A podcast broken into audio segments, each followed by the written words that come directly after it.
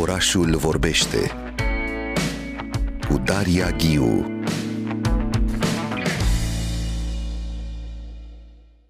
Duminică, în ultima zi de târg, la Bookfest, um, ai o dezbatere intitulată Inteligența artificială și traducerea, pericole și sau oportunități, un dialog art-lit uh, cu, pe care îl vei modera. Uh, participă Irina Borțoi, Monica Manolachi, Alexandru Nicolae, Constantin Vică și Vlad Cristache și întrebările pe care le pui aici despre această relație delicată între inteligența artificială și traducere, ce impact profesional, economic, etic poate avea inteligența artificială asupra meseriei de traducător. Și aș porni chiar de la această întrebare. Care sunt pericolele și, dincolo de asta, cum ne putem și folosi de inteligența artificială? Bogdan Ghiu. E, tocmai de aceea mulțumesc pentru întrebare.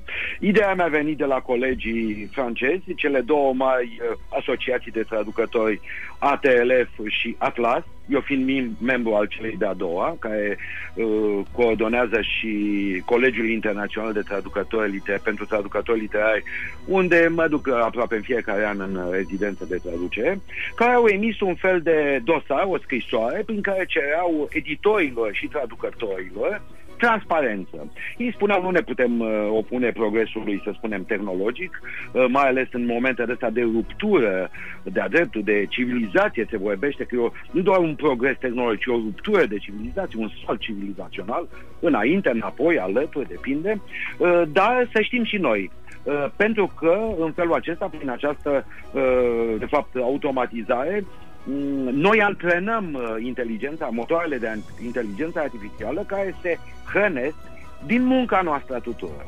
Și în principal, în cazul traducerii, dacă ele se perfecționează tot mai mult, este pentru că învață din ce muncim, fără însă a fi pomeniți. E ca un fel de plagiat uh, suav, ca să spun așa. Uh, fără, nimeni nu este retribuit din această perfecționare a uh, inteligenței artificiale, a, a inteligenței artificiale, cum se cheamă, conversațională, aceasta generativ, generative.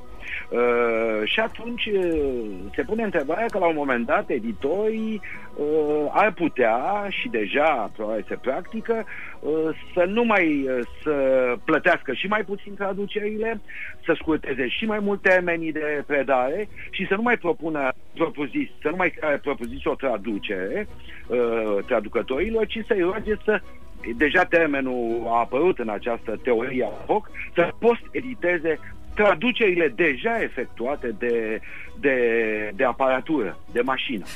Uh, numai că există un așa numit efect de ancorare în care noi, dintr-o tendință naturală spre comoditate, am putea fi folosind și editând inteligența artificială, am făcut și eu, eu însumi câteva probe în acest sens, ca să știu despre ce este vorba, nu cu cărți în totalitate, ci cu texte uh, mai scurte și eventual de teorie, nu de literatură, nu texte literare, ca tu să accepti, să fii înclinat să accepti ceea ce se oferă mașină, uh, ca părând relativ bun. Oi, de cele mai multe ori traducerile pot fi cel mult corecte, Uh, din ce în ce mai corecte, dar uh, dispare stilul, dispare dialogul dintre, uh, dintre două culturi, dintre două limbi și dintre două personalități. Au, traducătorii sunt nu de puțin, nu de mult timp, vreau să spun, nu de mult timp considerați juridic autori. Ori acesta ar fi o nouă uh, un nou regres în uh, cariera lor.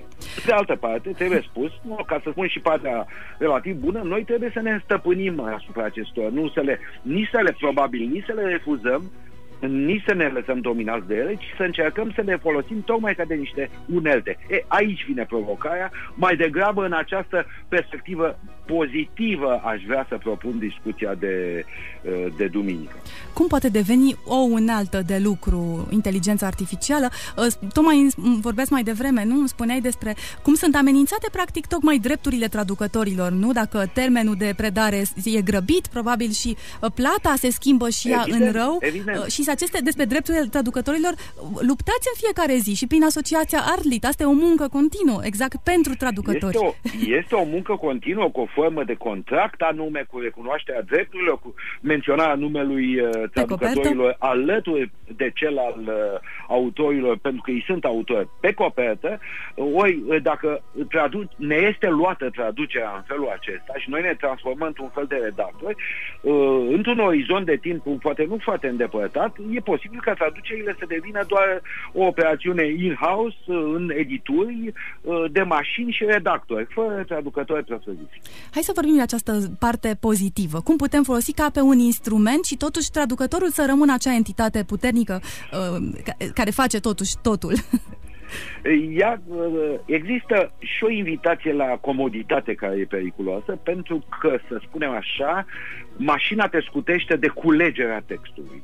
Îți oferă blocuri de text pe care tu nu mai ești nevoit avansând, traducând, dar tocmai aici e pericol, pentru că vorbind într-un podcast cu antropologul uh, Alec Bălășescu, Alexandru Bălășescu, spuneam că uh, traducerea aceasta mediată uh, de tehnologie este ca antropologia de, din, de secol XIX de, de cabinet fără, lipsește mersul pe teren. Exact, Când da. traducem, noi ne întâlnim permanent cu cea, înaintăm, suntem niște exploratori. Ori așa tentația de cum spre comoditate este evidentă, ne putem retrage, suntem tentați să ne retragem.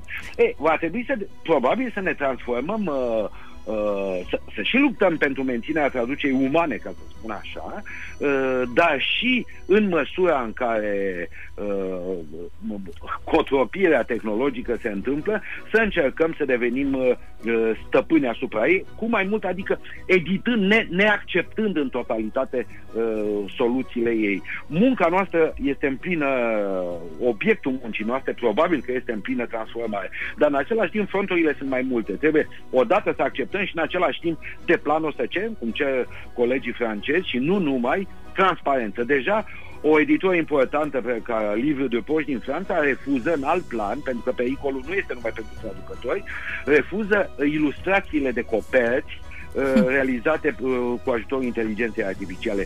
Uh, emoția și panica chiar este mult mai mare în rândul oamenilor de imagine, a ilustratorilor, pentru că știm foarte bine, s-a și produs un fake demonstrativ, așa, în concurs de fotografie a fost câștigată o fotografie produsă prin uh, brifarea, tu în programezi, uh, de asta se spune că inteligența artificială conversațională, tu îi ceri ceva și ați face. Și poți să zici în stilul cu tare. Și într-adevăr a fost o fotografie uh, care părea de un, de un hiperrealism halucinant, dar care era a nimănui.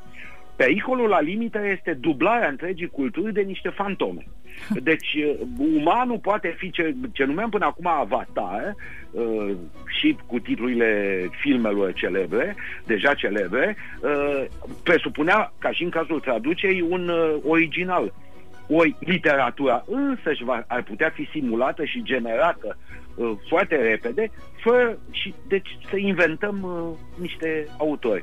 Să zic, să dau comenzi, scriem un roman istoric plasat în uh, Florența secolului al XIV-lea, în care să prezinte o, nu, ceva, orice. Și tu îi dai amând în stilul lui cutare, cu tușa de, și el îți produce un text cu aceleași personaje. Deci tu vom deveni probabil, există riscul să devenim scriitori de programe de cărți, nu ai cărților propriu-zise. Deci toate acestea trebuie discutate. Mi se pare apelul principal făcut de colegii francezi, colegii traducători, este de transparență.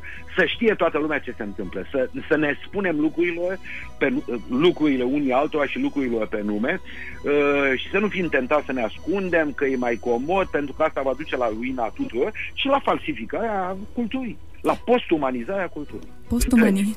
Mulțumesc mult, Bogdan Ghiu, cu aceste imagini, lume, lume de fantome literare, o literatură simulată și mi-a plăcut foarte mult acea paralelă între antropologul de cabinet care nu mai pleacă pe teren și imaginea unui traducător care trebuie să fie un continuu explorator. Știu cum arată uh, biroul unui uh, traducător plin de cărți. Nu e doar acea carte din care traduce, sunt foarte multe alte uh, lumi care se deschid pe biroul lui, lumi în care intră, cercetează foarte mult. E un câmp, e un câmp de de cercetare. Traducerea e un câmp de cercetare. Uh, mulțumesc uh, foarte mult, Bogdan Ghiu. Le amintesc ascultătorilor, duminică, în ultima zi de târg Bookfest, la ora 14, pe scena Arca, are loc această dezbatere moderată de Bogdan Ghiu, inteligența artificială și traducerea, pericole și sau oportunități. Mulțumesc încă o dată, ne vedem uh, la târg și traducerile merg înainte și drepturile lor trebuie continuu apărate. Numai bine, mulțumesc pentru discuție.